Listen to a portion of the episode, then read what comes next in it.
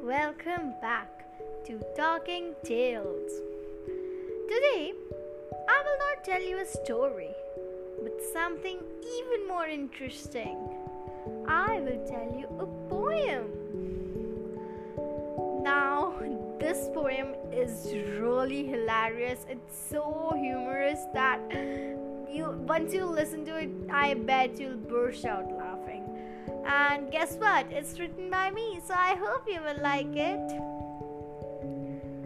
Scary nature.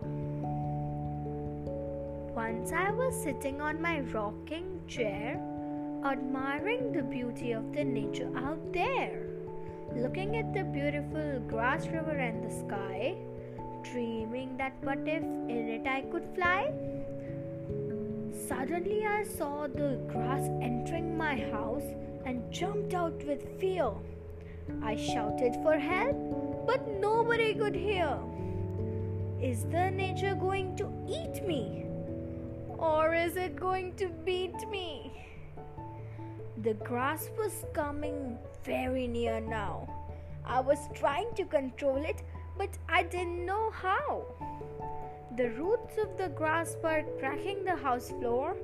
Now I couldn't even run to the shore. The grass was like a cavity and was spreading very fast. I thought that this was the end of human beings and no one would last. Suddenly I opened my eyes. I just had a bad dream, but I didn't know why.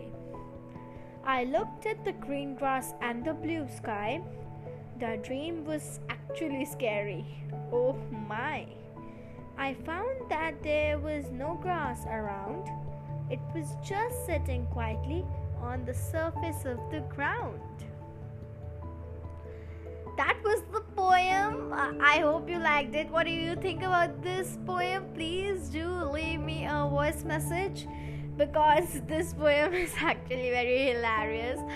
So, thank you. Bye.